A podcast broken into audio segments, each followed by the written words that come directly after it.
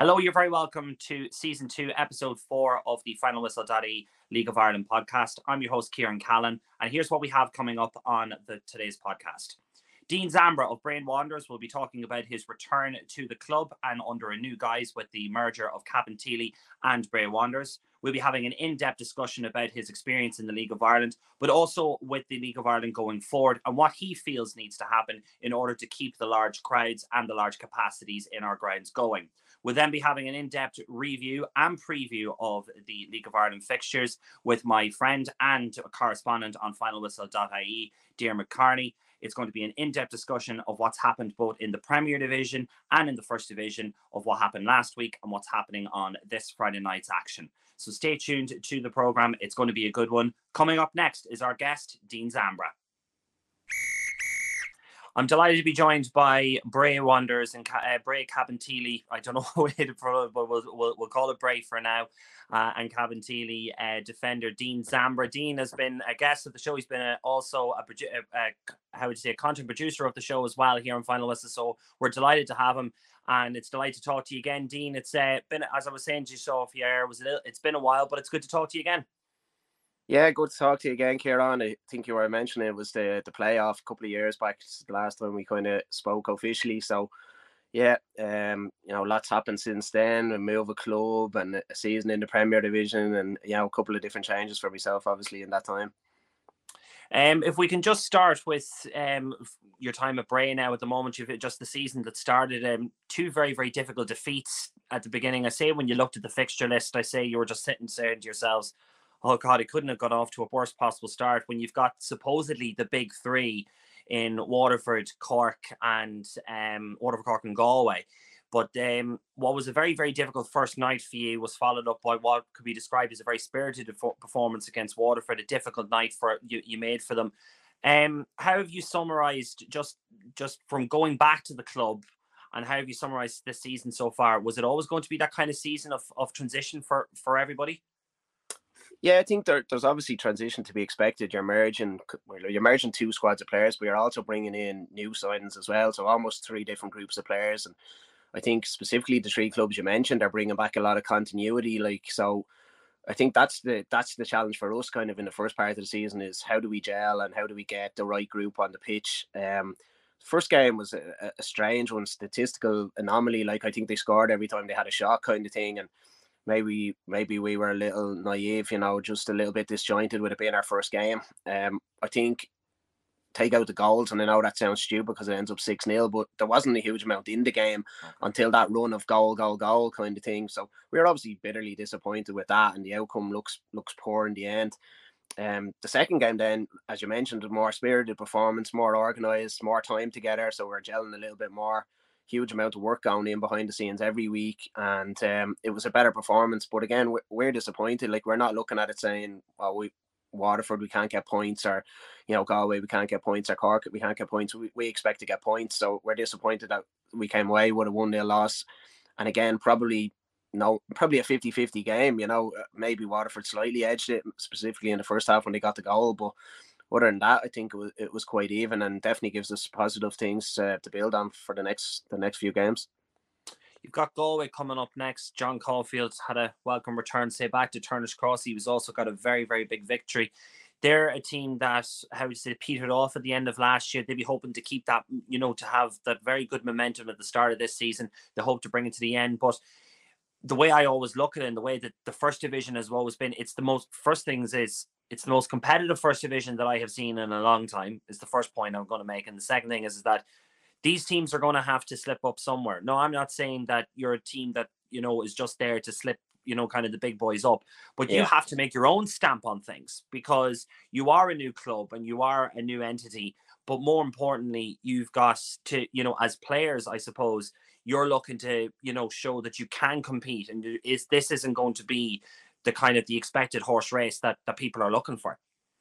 Yeah, I think from our point of view, like we're we're in it to try and win as many games as we can. We're here to compete. We're here to try and get points in every game. Um, as you said, it's a very very competitive league. I think everyone probably thinks they can beat everyone on every given day. Um, the couple of clubs you mentioned obviously have kind of a little bit more continuity, probably bigger budgets you know, some of them are full time. So they're expected to do better and to be more consistent as the season goes on. But from our point of view, we want to, as you said, compete, but we want to, you know, pick up points, pick up results. We want to challenge. There's no, we're not in it to come fourth, fifth, sixth, you know, that way. We're we're here to, to win as many games as we can. And that starts on Friday in our own place against Galway. Um, very difficult game, difficult team to play against. John Caulfield, as you mentioned, always has his team set up well and you know, very professional outfit. So it'll be a tough challenge for us, but we expect to be able to compete. Pat Devlin is regarded in some respects as kind of like the godfather of Irish football. He's so well regarded as a coach and as a manager. Um, do you think he's bringing all that experience to what is to, to Bray now that hopefully that will start to show the how to say the, the the green shoots are going to start to show soon enough? Yeah, and I think uh, tell you himself he's doing a huge amount of work behind the scenes to merge the two clubs together. It's not just a case of putting eleven players on the pitch every week. There's huge amount of administration. There's gear. There's you know obviously a new crest, new branding. There's a lot of work gone into the stadium. Um, so again, you're drawing on all Pat's experience uh, as a football man, not just as a manager in that regard. And then obviously on top of that, he's he's managing the team as well. And we've built up a, a good backroom staff that'll give Pat a hand doing some of the coaching and some of the preparation during the week. But um, there's probably no one really else in Irish football, maybe one or two others that you know could deal with this amount of upheaval and combine it with you know putting out a team, a competitive team every week. So I think he's definitely the right man to do this. And I think you will see a lot of the hard work coming to fruition both off the pitch and on the pitch in the next couple of months and then over the course of the next couple of years there's there's big plans obviously in place to make it a, a really rock solid club in Irish football. Dean, you played with Bray for as you as you mentioned to me off air. You played with Dean for uh, with with Bray for a long, long time. It's a club that I think has has always had enormous potential because of where it is, the ground, I always said it's the most coldest ground I've ever been in, apart from yeah. Oriel Park. It's always cold no matter what time of year you go. But like you've got that Arklow, South Dublin catchment, you've got the Dart, you've got all these things. You're just waiting for something to kind of really kick in to really draw crowds into it because I think it's one of those clubs that I wouldn't call it a sleeping giant. I'd call it the potential next giant if yeah. as you said if all the blocks were put together and it just took it just took off yeah and i think if if you look at kind of Cabinteely and bray as single entities in that area they were always going to find it difficult to be able to compete as standalone clubs if you look at the last couple of teams that have won the first division are basically full-time clubs uh, you look at ourselves going up sorry say ourselves longford that when we did actually go up we are really, really undermanned and and you know it was a totally different league to probably the last time Longford were a Premier Division club. So I think these teams are starting to realise like if you want to compete and get to the top level and then play in that Premier Division, you have to be as strong as you possibly can. And I think that was grounds for the merger. Like, can you bring together two sets of fans in that catchment area, as you mentioned? Can you strengthen your squad by having one squad of, of good players rather than you know two squads of players separated between the two teams? So if they can if they can grab onto something there, and I, I don't know what the answer is. Like you said, it was there for a long time before, and now I'm back again. I don't know what the magic switch is, um, to get that crowd in. Maybe it's development work, maybe it's grassroots work, maybe you have to kind of put in the the work behind the scenes for a couple of years before you get the, the, the fan base and before you start to see that you know come to fruition but there's definitely a potential there for for a big club and a strong club and i think again um whatever what Pat has told us about the, the potential plans are exciting and they definitely see a path to that strong one club model in that area coming through in the next couple of years. I know that on another podcast was League of Ireland Central that they were talking about the fact that clubs in the League of Ireland have now switched from first teams to clubs, so to speak, that they have an underage structure. Cabinteely's underage structure has always been deemed a very, very strong outfit where you see the progression of under 17s and under 19s into the first team. Do you think that that will, that blueprint will help a kind of a conveyor belt of players going into the first team in the, in the future years? Yeah, I think it has to as well because you know you need to have an identity with your your underage teams you need to have an identity as a club and you need to be able to as we mentioned with the catchment area, that South Dublin, North Wicklow area, you have to generate an interest for the people like to come through the academy and come through the structures there. That's what embeds people into the what you're doing as a club. You mm-hmm. know, if you're just drawing players, you know, that fall away from other clubs, maybe Bohs or Shells or whatever, and you're just bringing them in after they've they've left another club. You don't really cement an identity in the area. It's just lads traveling in to play for the club and they move on maybe in a year or two. Whereas if you can bring through that conveyor belt of players, even if it's only a couple per season, it really sets down the roots within the community. People that you know know these you know players from young age start to come and watch them, and they stay around to watch them, and you know it just has a knock on effect then and I, I don't know whether to use the word heroes, but if, if young kids are looking at players that they know from around their area that are playing kind of Premier Division football or League of Ireland football, and they see them on TV and they see the highlights and they see the goals packages on Twitter, social media, whatever it might be, then it does bring together that kind of club feel where people say, "Oh, I want to play for Bray Wanderers, Cabinteely. I want to play for that unit. I want to play for that team. I don't want to go and play for Dundalk because Dundalk have a great side and won the league the last couple of years, you know. So you, yeah. you generate that interest within your own community, which I think is is imperative. And like something you'll find is a, a lot of people in South Dublin follow Shamrock Rovers, like so that's yeah. naturally where the fan base goes to, you know, not too far from Tallaght. So you have to try and win that fan base a little bit, and it's very hard when when Rovers are winning the league and Rovers have a, a little bit of a kind of professional club set up where they have you know the you know the star players or whatever you, you want to call it and you, you have to compete with that a little bit and you mm-hmm. have to you have to try and, and take some from Shamrock Rovers in that regard in terms of fan base and even from players at, at that age group like the younger age groups judging from just your experience from Longford's playoff run which you know it you you you bet um Shelbourne in the final I was I was at that game in in in, in Inchicore that time drawing from that experience, is it is it almost even more difficult to go through that process than even going to like I know that pr- from winning the league, I know winning the league is absolutely fantastic, but the playoffs seem to be just this unpredictable entity that anybody could knock each other out. But from Longford's experience, you know, you kind of defied the odds an awful lot, even getting to the final and then going to win it. It was just, it was fairy tale stuff, and it, it was great to be a part of it. Yeah, yeah, I think we, we are possibly underdogs in all three games. I'm not entirely sure um what the what the kind of odds were on it, but we came into the playoffs poorly. We lost the last two games. We kind of limped in. Um, didn't really kind of have us nailed down as a starting eleven or a, or a shape or a team. Like we weren't kind of on the high rolling in with momentum. I think Galway had come in with great momentum and we done a huge amount of work behind the scenes. Basically, we just we kind of went full time for the couple of weeks I think it suited us that the playoffs that year went in that one game format where it was just knockout. And for whatever reason, we just captured that kind of momentum that, you know, you lose and you go home mentality. And we were just able to win those games consecutively on the trot. Who knows if you had to play home and away legs of all those games, would it have been the same? Would you have been able to be as consistent for 6 mm-hmm. games rather than three? Who knows? You know, we, we don't know. We we just went through the format as it was laid out for us, and it was it was beneficial to us in the end. And I suppose even playing two of the games in UCD and one of them in Richmond Park probably benefited us as well a little bit. Like you know, rather than having to travel down to Galway or up to Finn Harps or whoever it might have been. Like you know, uh, largely a Dublin-based squad. We were we were pretty much based in Dublin for those couple of weeks while we were playing those playoff games. So.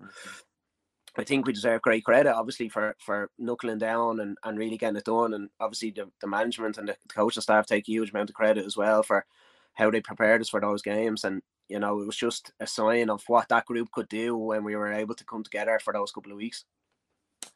And do you think that that's something that you can draw on if Bray were to make it into that that playoff spot? That you'd be able to sit there and say, you know, this is where this is where we are. This is what we need to do. And obviously, that would be something that you could draw to the younger players who might not have been in that position or might not be this is their first time kind of dealing with this. It, from a mentality point of view it's a very very high intensity you know kind of period where you know it's going to be the, the, the slightest mistake that could that could cost you. Yeah well like you'd hope to draw on that experience and, and bring it in for the younger players. I've played played three promotion relegation playoffs and won all three so You're a lucky charm then. yeah, I'd hope to keep that going if we if we got there, you know. But like you said, it's it's really a mixed bag, kind of when it comes to that. those playoff games, and it's just you see it in the English Championship playoff games where there's so much on the line in terms of money and promotion to the Premier League, and it's just these mental games and mad aggregate scores and lots of things happening in the games. And we've had some degree of that as well in our in our own playoff games. And I think, in fairness, the format has been really good the last couple of years, and it's generated that excitement and buzz around the first division. So, yeah, obviously, if we get into that position, I'd, I'd like to be able to bring some of the experience and and kind of pass it around the group, and and hopefully whoever we may fa- face if we if we were in the playoffs or whatever the case may be, if, if we can draw on some of my own experience and pass it around the group, I'll definitely try and do that. Yeah. Finally, Dean, just a general League of Ireland question. Um, I would say that COVID has probably has helped an awful lot in this, but there seems to be, like you saw the attendance records in in Cork the idea of 5,000 fans at a first division match is completely unheard of maybe two, three years ago. There seems to be this, and you're hearing about Bohs being sold out, you know, Tolka Park being sold out. Now, I'll bet some of those stadiums are kind of not at full capacity. They, they do have trinkets, but it, as sorry, aspects of their stadium are are not usable at the moment. But do you think that there has been, how would you say, a kind of a grown, a new love affair with the League of Ireland, with everything that's gone on, people have kind of become to appreciate it a little bit more, but also because people have been kind of stuck in their houses. I know I've been very lucky that I've been able to kind of go to games and stuff, but other people haven't. Do you think that that kind of eh, how would you say excitement and more kind of love for live football has come back in this country instead of maybe going over to England or just watching it on the TV? Yeah, I think there's there's obviously a mix, like you said, with COVID and people being taken away from the games. But I think the clubs have done a huge amount of good work over the last number of years to promote games. Uh, Bohs in particular now do an awful lot of good work in the community and promote the games and have had sellout stadiums. Rovers doing a lot of good work too. Cork City, as you said, are a big club, obviously in a big area down in Cork. So I think the clubs have really taken on the baton there with their, their own self promotional stuff, which has been brilliant. I think the fact Stephen Kenny has gone into Ireland mm-hmm. as the senior team manager has helped because there's that little bit of groundswell of League of Ireland support, kind of saying, look, let's come to League of Ireland games. This is where Stephen Kenny came from. This is where James McLean came from, Seamus Coleman came from, Shane Long, whoever it might be. And I think it's infiltrating the football and sports going people within the country to kind of say, oh, yeah, I'll, I'll go and give a League of Ireland game a chance and I'll get down to my local club. And like I said, maybe someone like Rovers and Bohs a little bit are starting to resemble clubs across the water. Like you go to the stadium and it feels like a stadium. It feels like a football match. It, fe- it looks like a football pitch. It's big bright lights and instead of you know we've had we obviously have a problem with infrastructure in in the in the country in terms of the stadiums, but some of the clubs are doing really well at it and they're making this match going experience similar to going over to to games in England and it, it looks and feels like professional football matches now, which obviously generates excitement for kids and then you know fa- fathers or whatever mothers bringing their kids um there's obviously something there now that like the clubs have latched onto and the longer that continues the better obviously you know and like you said there's a couple of different factors in there people being away from games because of covid is definitely one of them but obviously and um, the clubs improving their product as well i think is the main thing like well, listen, Dean, thanks very much. We hope to have you on maybe later on in the season, and we might talk if uh, if that playoff final comes to fruition. We'll hope to talk to you before that. But listen, the very best of luck, and thanks very much for talking to us tonight. Cheers for having me on, Kieran. No problem. And now for our next segment here on the League of Ireland podcast on Final Whistle.ie, I'm joined once again by Diarmuid Kearney, at Final Whistle.ie correspondent, but also host of Around the Grounds here on a Friday and sometimes a Saturday night. Diarmuid, you're very welcome back to the program. Delighted to have you. Thanks, Kieran. Thanks for having me on once again. No problem. Uh, delighted to talk to you. I think I talked spoke to you twice last week, so this is third time third time in the space of a couple of days.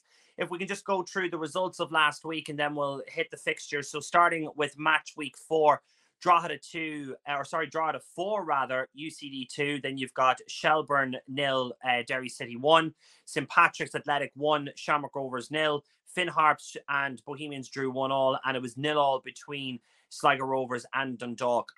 There's a couple of big results that have happened there in that game. Derry winning away from home, Pats beating uh, Shamrock Rovers, but a packed out United Park defeating UCD 4 2. Which one do we dissect first, really?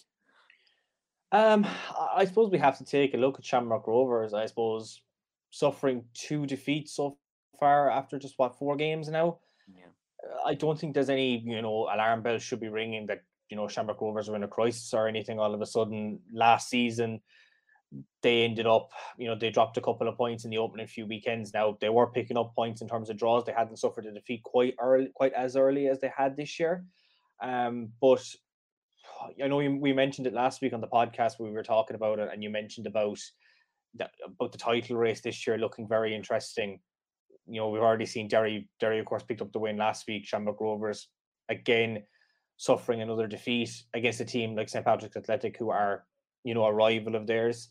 They're also taking on Bohemians this week, in another Dublin derby. They don't want to lose points again. You know, if they if they suffer another defeat this week, then you know you're you're asking questions going, you know, can they can they do it already? You know, four games in, you're already questioning, are they going to, you know, walk the season again this year? I know a lot of people had predicted, I know we did as well, that it looked like Shamrock Rovers were going to be the same. They had strengthened their team. They still have the same model of what they had last year, the same five back in defence the same philosophies up top. You know, they brought in Jack Byrne, he's impressed, but they never looked like getting anything out of St. Pat's. I was watching the game, they looked flat. I, Jack Byrne took a free kick toward the end, and I think he drove it toward the corner flag in the end. He was aiming for a goal, and it just completely went off target. They, they, they haven't looked, they've looked against the weaker teams, you could say they have looked as as you would expect Shamrock Rovers to look, but against Derry, they looked flat didn't seem to have that bit of energy. That creativity in the middle looked a bit lacking. Then the goal that they conceded was sloppy. And then the last week against Pats, it looked very much similar. They just mm. didn't look they didn't look like the same team they were last year. They were a lot more enjoyable to watch last year. They looked like they were a bit more free flowing. Whereas this year, it's like that creative spark just doesn't seem to be there at the moment for them. I think also the one thing with Shamrock Rovers last season was that they were relentless. Like mm-hmm. how many games did they win in that 85 to 90, 90, 92 minutes? I think Longford were the kind of the the the, the side that unfortunately were were the uh, how we say the victims of that. I think on three separate occasions where they conceded really really late.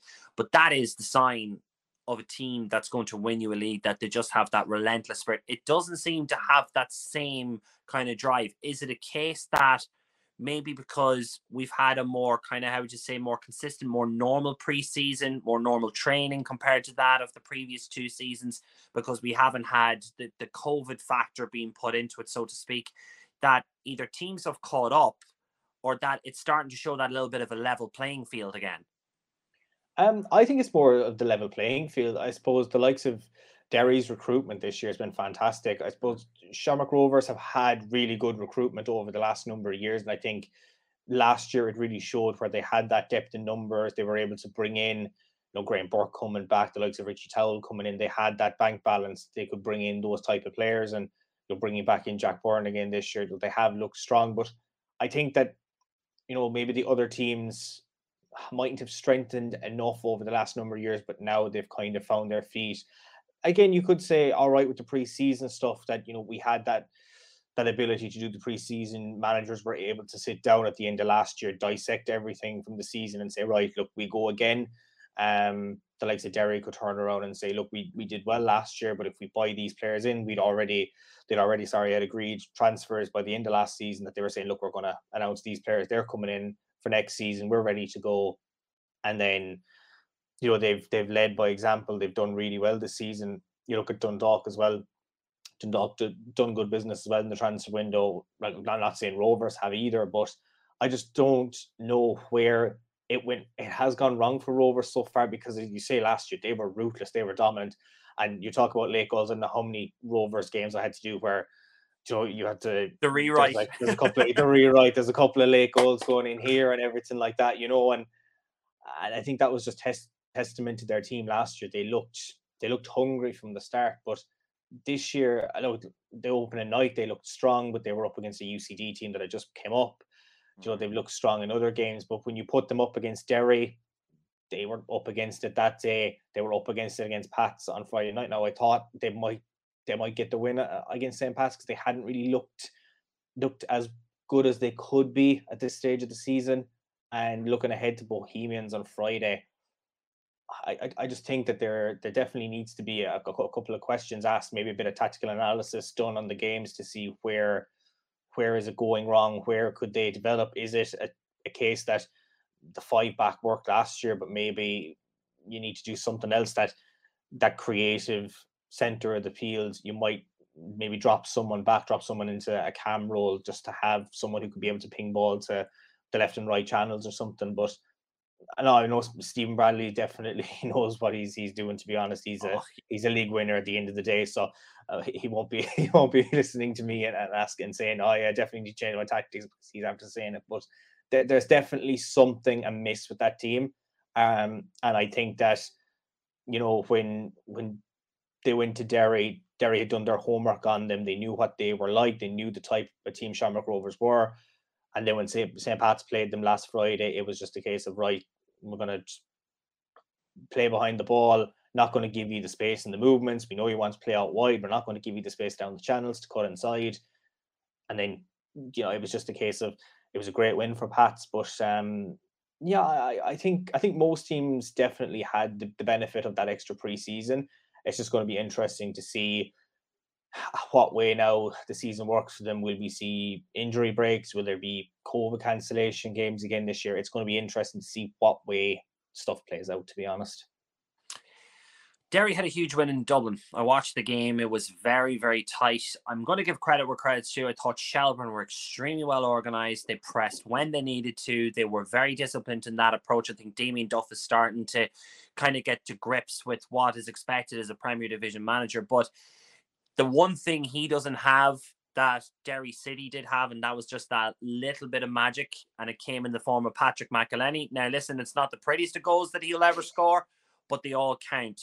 But it's those wins on the road, and it's those kind of victories that, in reality, they're they're they're going to be prices come the end of the season. Yeah, you know, I suppose as long as the ball goes in the back of the net, you don't care whether it comes off a shin, a head, whatever. As long as you get a touch and the ball goes into the net, it doesn't matter as long as the goal is in there, you get the points off of it. Happy days. I think any manager in the league will be happy with that if their team scores a scrappy goal.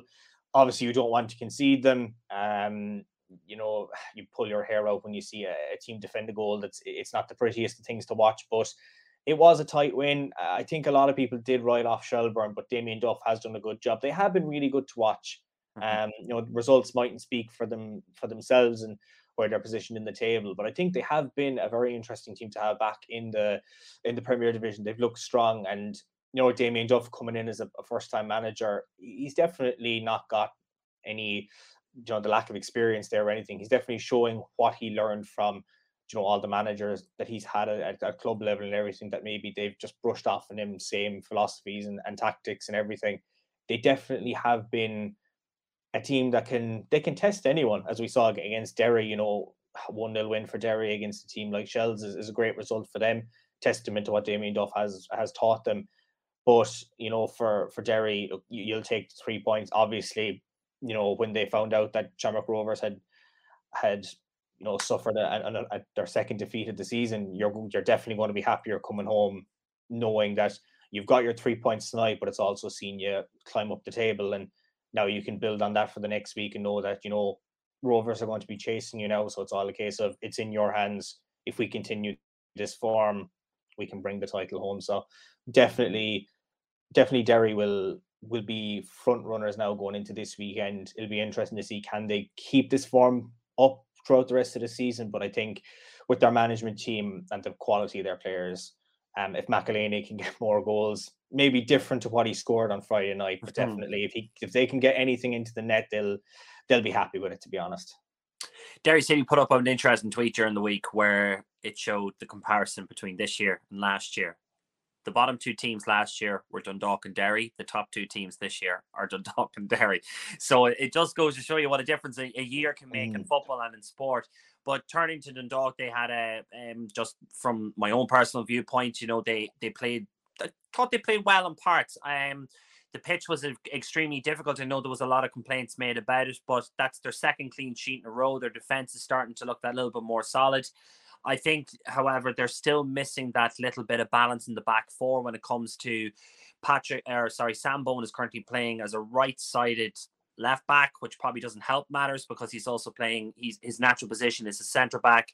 Um, Leahy, you know, the initial prognosis was that he's going to be back for the next game. since then it's been the next game and the next game. We're not too sure whether Dar- when Dara's going to be back. He has been doing light running, but he sat literally right beside me in the stand on on sat on Saturday evening along with John Mountney, so who's also another player that has to come back. And from conversations that people have had with John this year, is that he has said, despite the fact during his initial time with Dundalk, he said that he was going he's he's coming back now and he's going to be playing in a right back position. So that leaves the questions up to young Lewis Macari, who's in on loan from Stoke City. What's going to happen then when when John comes back into the fray? Because John's Mr. Seven out of ten, no matter where he plays. You know, he's he's one of those players. But the one good thing that can be taken from that from that game, especially, is that strength of Andy Boyle and Mark Connolly look to be a very solid partnership. The midfield is looking very, very strong. Um, I think a game like that showed a different side to Stephen Bradley. He had to show his more creativity side. He had to set more chances up and trying to take a goal, you know, trying to take the goal himself. He nearly had, how to say, the three in a row of cutting in onto his left foot, but it didn't happen. But it's still at the same time, I think sometimes in a couple of those occasions when they were pressing really high, they were left very, very exposed at the back, which left Sligo Rovers to attack. I think there was a case of Sligo's wastefulness at times, but also a little bit of inconsistency in ring rusty because it's their first game, first home game of the season, coupled with the pitch. I think a nil-all draw was a fair result, but at the same time, Dundalk will feel that they created more of the clear-cut chances, and I don't know why he wasn't um uh, why he wasn't on the bench, but I did say my father was sitting beside me at the game. I said halfway through the second half, you know, this is prime for Dave McMillan to come in and unfortunately, McMillan wasn't there, which meant that that kind of extra attacking option wasn't available. But um, all in all, I think a nil all draw was, was was a very fair result. But something that I will take away from the game that probably I haven't seen because for the first time this season I've just been able to go and watch the game more than anything else. We never replaced Robbie Benson when he left. We've got Robbie Benson back, and he's a completely different player. He's given a more free role, but he's more, how would you say, consistent in his attacking. He's more intelligent. Now, he's a very intelligent guy at the best at times. We all know the history behind that. But I think there's more intelligent aspects to his play, which has really, really uh, helped things along. And I think that that's going to be very, very fruitful in the future. Um, going into the in the next couple of games, but they play Shelbourne this weekend. But there's one, there's two other games that I want to talk about. Drogheda United had an open match anybody who wanted a ticket could get a ticket. They went in and they were hit with a goal fest, but uh, UCD were hit for four. It was another difficult night for the students. Yeah, I, I think UCD are going to struggle this season, to be honest. Um, you know, make, making a step up to the Premier Division is never easy for for any team, to be honest. When you're coming up uh, as a promoted side, but when you're a team like UCD, where I suppose a lot of a lot of your your players mightn't have the same experience as what you're coming up against. You look at that Drogheda team, a lot of players who have had, you know, there, there's mileage on them in the league. They've they've got that experience, whether it's, you know, the young students aren't, you know, they aren't as as prepared as you you'd hope for around this level. Now, you know, they they still give a good showing. Um, I know one of their goals was an absolute joy to watch. I can't remember who who scored it but it was it was an absolutely fantastic. I was watching the highlights back of it, and you know they, they do have talent in their ranks, but I think Drogheda are just that team that they've been around the league for so many years now. They know how to grind the results. Head in the game park can be a tough venue to go to for any team in the country, to be honest. And you know they can they can get their results. They can finish you know mid table. They won't probably have to worry about relegation this year. I'd say they can just about survive it. But you know UCD in spells they can show it. Of course, they were hit for four again. They haven't really got a good record so far this this year in terms of their goal difference. But you know, it's still early days yet. I wouldn't be panicking for UCD yet. You know, of course, it'll probably be it more than likely will be, be between them and Harps for ninth and tenth. To be honest, Harps again looking a bit a bit wayward so far this season. But you know, if UCD can kind of get the rub of the green, I think they could maybe snatch the playoff spot if they can. It all depends. Look, um, can they get the form? Can the the younger lads make the step up? Can they show their qualities to say, look, here here's what I can do for the team? Can mm-hmm. you make a, make a difference in that in that in that section? But you know, I suppose the the biggest thing to come out of that game obviously was the attendance, the the free tickets. That was a great thing to see, you know, and definitely a, a good promotion for for Drogheda and the league as, as, a whole to say that you know come to the game, it's free, and then you're treated to a four two spectacle. And it, was it was an enjoyable game to watch in the end. It wasn't just like you know your dead rubber nil nil draw. Or, yeah. You know, it was high scoring, good tempo to it. It was um it was very very entertaining, and you know definitely if you were in the facility and you got a ticket last week, you were definitely treated to, to a very good game. And you know, mo- some people that are around the Drogheda area might consider coming to to head in the game park again for for another game. You never know. I think Conor Hoey, the uh, chairman of Drogheda United, said you couldn't write it any better. To be honest with you, uh, just to finish up the fixtures, Bohemians drew one 0 with Finn Harps. Um, I think there was a, a controversial decision near the end where Promise Omochere was sent off in a clash between two players and and he was given a second yellow card. That does have implications because he could i'm not too sure how the suspension list will work but he could be suspended for this game against uh, shamrock rovers now on on friday night. You can't in, in a game like that where you're kind of hit you're kind of meeting a team that's kind of on a bit of a on, on a rope that's looking for a, a win you can't be losing players like promise. He's just he's just an exceptional player really at times. He's he's frightening yeah, I suppose he, he has been that that player that's came in and, and filled the void left by Georgie Kelly. You know, last year without him in the team, you would have said, you know, you're going to struggle. Now with with promise in the team, it's a case of, you know, you've got that player, you've got the talent, you know, he can do a lot of things for you. If he's not going to be playing on Friday night, that's a huge, huge void. You know, when you're going up against your rivals, you never want to be weakened. And, you know, to go in there without without a player like Promise, who's who has that goal scoring touch that you need, especially when you're coming up against a team like Shamrock Rovers, who've got a good defensive record, who've got just strong players inside there that you want a player like him who can be dynamic, be creative, but also be a goal scorer at the same time. Now, you know, a lot of people will say if you watch the clip back, you know, was it a second yellow? Should he have been booked? You know, people will be, you know, on the fence with it. You know, you're either for or against it, to be honest. But you know, maybe if he is suspended for Friday, can Bohemians launch a late claim to say, look, can we appeal it, whatever? Eh, you know, if you're coming up against, if it was any other game, you might say, look, we, will take it for the game for the. If he's just out for one game, we'll take it, but but not against Rovers. You don't, you, you don't want to, no, especially with bragging. Not. You've bragging rights. You've everything on the line. You know, if Shamrock Rovers win, they have a good chance going back on the ta- top of the table. If Derry don't get a result, but Bohemians would love nothing more than to beat their rivals and also make sure that their rivals are, you know, left chasing ground for for a title charge as well. So uh, you never know, to be honest. Yeah.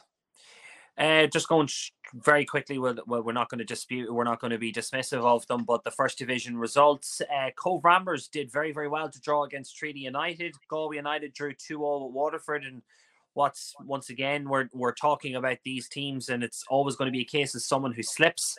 Then you've got Wexford uh, winning against Athlone Town. Our little bit of a projection that there could be the surprise package of the season could be coming to the fore.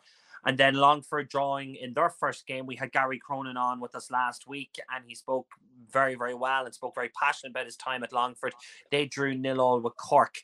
So, I mean, as things stand, it's kind of as you were a little bit. Um, nobody kind of got a kind of got the big result that they needed, but I think Treaty might see that as two points dropped, um, a bit of lost ground in some in some respects against Cobh. Yeah, I suppose it was their second game of the season. Of course, their game the week previous was was disrupted due to um, poor playing conditions down in the Markets Field. I suppose when you're when you put all the, the prep work into taking on a team on a Friday night and then there's no game and then you're you're left chasing it, you're going, okay, we're going away next weekend, we're we're down to Cobh. Your your your mindset changes from we're playing this team to we're not playing this team. Now we're going on to a different team. Um Cobh did very well. They worked hard to grind out the results. They managed to get a point at home. Good, great uh, result for them. But you know, you do say that about Treaty that, you know, Tommy Barrett definitely wanted to go there and get three points. It was mm-hmm. definitely something to build on where, you know, we want to lay down the foundations early for a title charge or try and get up the table as quick as possible. They haven't really done that so far this season. They've just kind of stalled a bit to start with. Whether as you look at the likes of Waterford who've been performing well, of course they drew against Galway now. I suppose for, for both teams, you could say, you know, you take a point against each other in terms of a title picture. Obviously, Waterford would have liked to keep their their winning streak going. Now they're still unbeaten in the league. Um, and then you've the likes of Longford who came out and showed that they can get a result against Cork. But, you know, for a team that did come down last year from the Premier Division, uh, people said that it was um it was a good result that they got a draw against Cork. Now I don't know what you know. This is Cork's second year down on the first division. If you're a team mm-hmm. coming down from the Premier Division, should you be winning these games or you know? But look, it, it's your opening game of the season.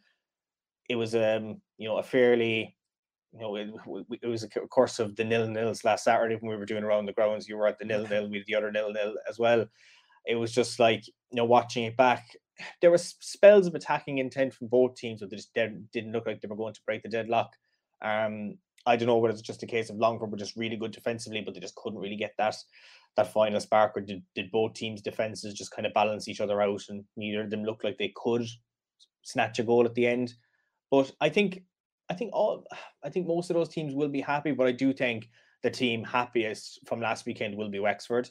You know, you mentioned there mm-hmm. about a surprise package. I was completely writing Wexford off at the start of the year. I didn't think they would be competing with the likes of, you know, a Waterford team who are, you know, intent on going straight back up, a Cork team who've built over the last two years, or, you know, Galway who, you know, are kicking themselves they didn't go up last year instead of UCD. Um, and a Treaty United team who are, you know, this their second year, but you know, they showed what they could do last year.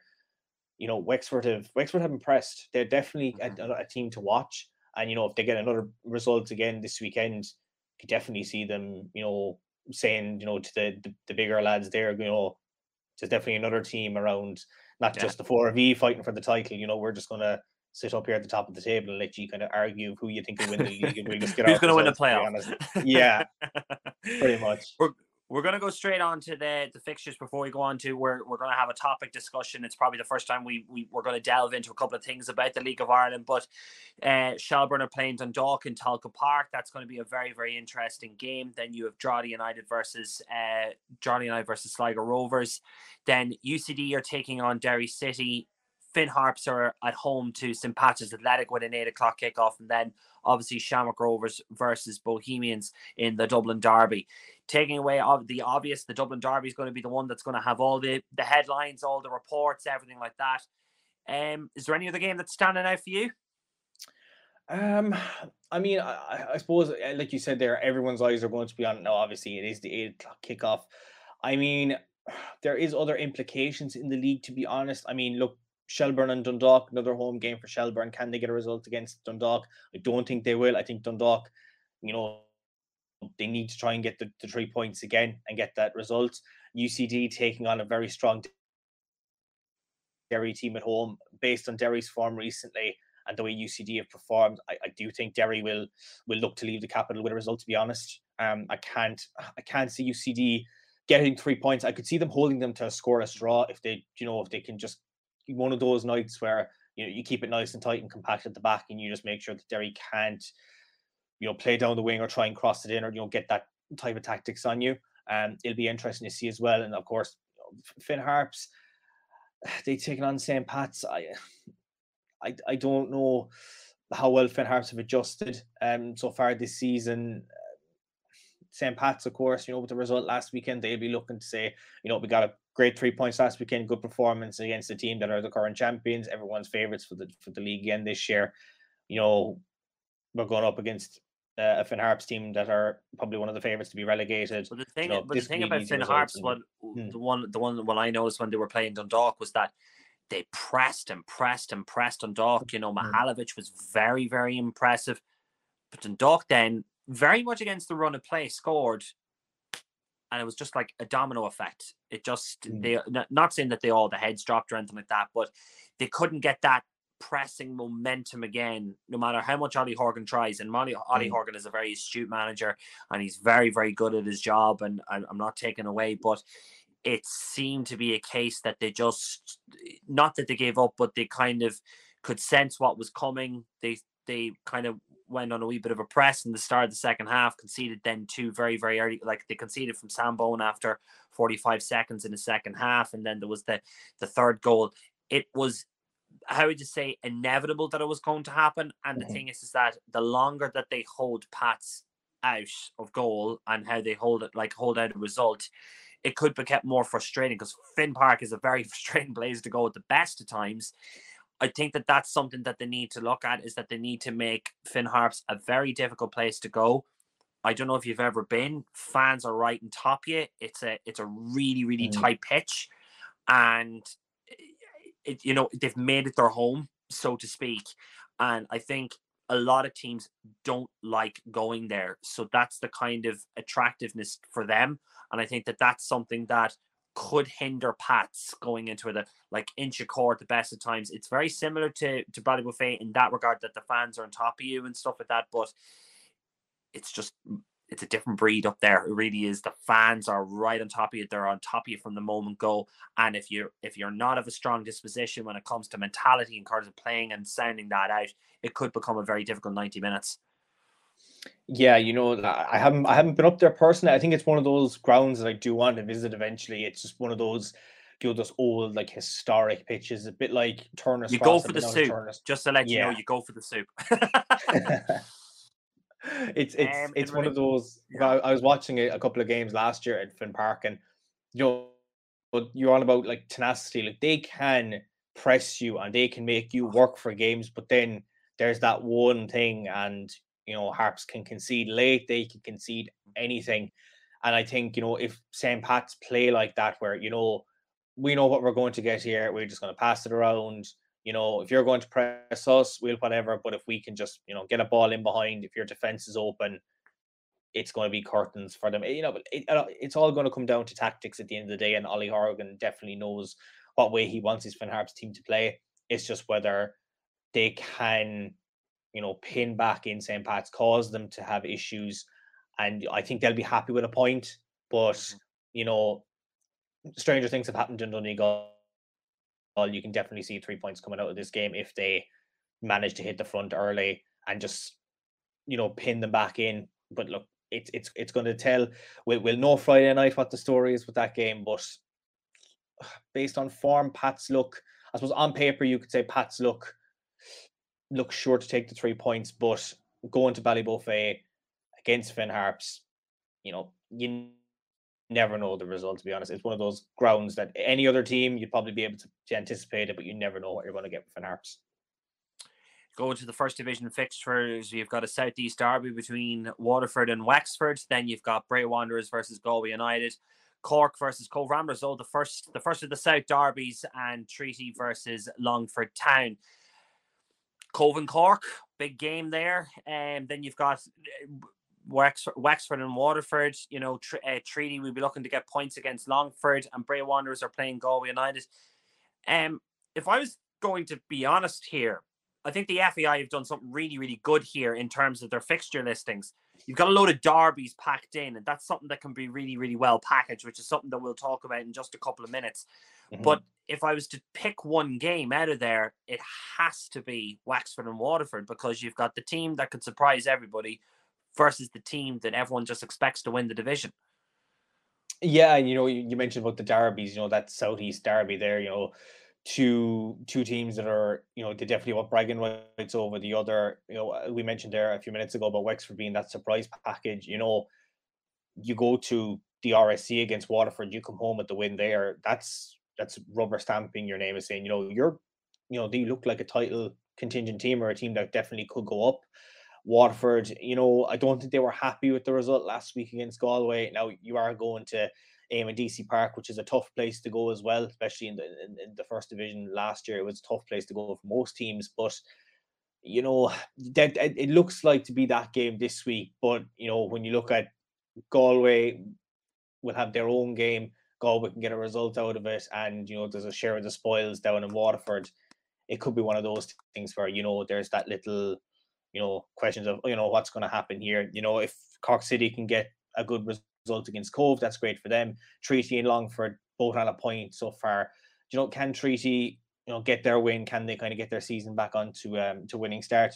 You know, they're back down on Shannon's side, so hopefully, you know, they can get a result there. Um, Longford, of course, you mentioned they look you know they can look strong at times, but can they get the results? You know, they're they suffered last year. Can they get can they get back to winning ways this year? It'd be interesting to see, but definitely I agree with you that the standout fixture there does look like to be the the game between Waterford and Wexford. But you know, you never know. We might see a, another goal fest in the first division this week. Those other games might might entertain us, and it could be a nil-all draw between Wexford and Waterford. You, yeah. just, you just never know. You can't write the league, to be honest. Sometimes. No, curse of the commentator.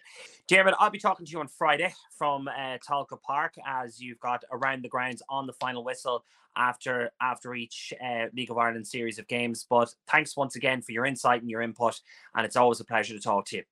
Thanks, Kieran. Pleasure to be on as always. Yeah that's our lot for this week. We hope that you've enjoyed the podcast. My thanks to Dean Zamber of Bray Wanderers and to Diarmuid Kearney of finalwhistle.ie. You can catch Diarmuid and the rest of the Final Whistle.ie reporters on match nights for Around the Grounds on the Final Whistle. Wherever you're going this weekend, I really hope that you enjoyed the League of Ireland action, whatever club you are supporting. I've been Kieran Callan. We'll see you next week. Take care. Goodbye.